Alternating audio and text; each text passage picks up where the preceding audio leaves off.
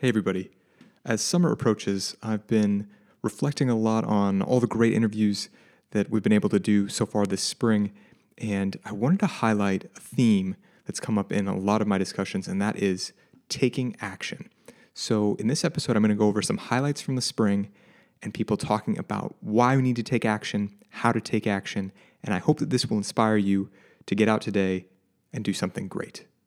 This first clip comes from Steve Sims. He is the bold, brash, and sometimes irreverent CEO of The Bluefish. And in this clip, he explains his best strategy for starting a new project. We didn't know what we were doing. There's a there's a brilliant guy in New York called Ari Meisel, and he came up with this little sentence um, or this little quote that made me realize this is what I've been doing for my life. He says, "Get going and then get good." So in the get going aspect, I was building a community. You know, I was building a Rolodex.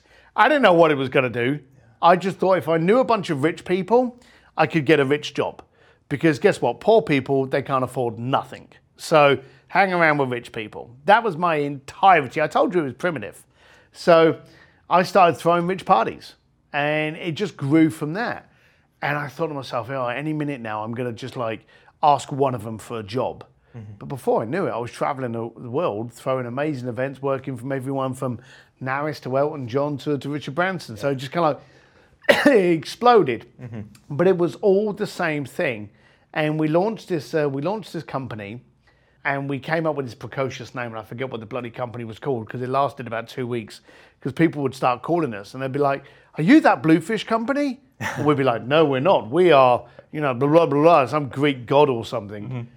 And they'd be like, "Oh, I'm looking for Bluefish." It's a and we were like, "Well, we do the stuff and we got so it took about two weeks before we had to do a name change. Yeah. so the beautiful thing is i've noticed if i tell you i'm brilliant mm-hmm. it's marketing branding and self-promotion. Mm-hmm. If your best friend tells you i'm brilliant mm. it's gospel. Mm. So when everyone started calling us bluefish we had to be bluefish. So we learned very early on that it's not what i do that's important it's what you want me to do mm. so we became that person. Whatever you wanted to do, wherever you wanted to go. You want to do some travel stuff? Yeah, we can organise that.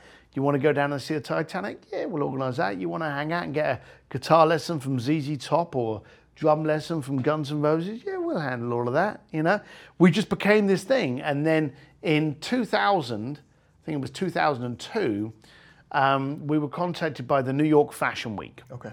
and they wanted us to become the official concierge. Actually, tell a lie. They wanted us to uh, help them with their VIPs. So I went, yeah, sure. Again, get going, then get good. You know, I'll work it out later, whatever that means. And they actually did a press release that we were the official concierge of the New York Fashion Week. It was eight years into Bluefish being in business, and this was the first time anyone had ever called us a concierge. Wow. They didn't know what to call us before. Concierge became a good enough box to stick us in. And since then, we became known as a concierge firm.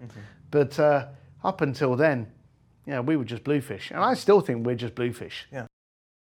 This next clip comes from another CEO named Steve. This is Steve Glaveski. He's from Australia, and he's the CEO of Collective Campus. That's an innovation accelerator based out of Australia. And in this clip, Steve explains why your ideas don't matter. What matters is execution. I see so many entrepreneurs say things like, I don't want to tell anyone about my idea because they might steal it. And it's like, well, man, good luck to them. Good luck to them if they steal it and they spend the next two or three years building your idea and succeed. But it's not about the idea, it's about the execution. And that requires that you think about all of these different building blocks underpinning your business model and figure out exactly how you can be that 10x better. This last clip comes from Will Collette. Will is the author of The Art of Unpredictability and a veteran of the United States Air Force. And in this clip, Will explains the danger of conformity and the importance of being true to your own inclinations when creating something new. As we grow up, we try to create more structure and we try to be more predictable, and we lose that sense of adventure and um, imagination. Those are all things that come so naturally as a child. And then we just like, for some reason, we just, and this is another chapter in my book talking about being a kid versus an adult. We just let that stuff go. No one knows why. Why? Why would you?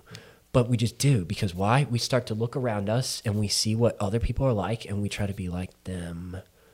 We try to be predictable. We try to fit in. Fitting in is what kids in middle school do. You know, it's immature. So if anything, you're more like a kid, right? And trying to just be like everyone else. Dude, be different, you know? And and being different is a mindset. And and and exploring and, and that that magic comes again back to your attitude. So if you can't travel, I didn't really get to travel too much when I was in Lompoc. That's fine because you can make amazing, incredible memories and experiences right where you are. You just have to accept or believe that it can happen and then create it for yourself. The other thing, that stuff doesn't just happen. You have to create it. It takes effort. Hey, everybody, I hope you enjoyed this special episode with some highlights from this spring. There are plenty more interviews coming, like I normally do. I've already got a few recorded, including Jack Carr. He's a former Navy SEAL, and he writes incredible novels like The Terminal List and his book coming out this summer, True Believer. I'm talking to Alex Hutchinson from Outside Magazine. He's the author of a book called Endure, talking all about what endurance really is and how we can cultivate it. And I'm talking to Humble the Poet. He's a spoken word artist, a rapper from Toronto, Canada, and we talk about his book, Unlearn. All that and more is coming up soon. And if you haven't already, please be sure to give this a review, especially on Apple Podcasts. That's a huge help. And I'll catch you next time.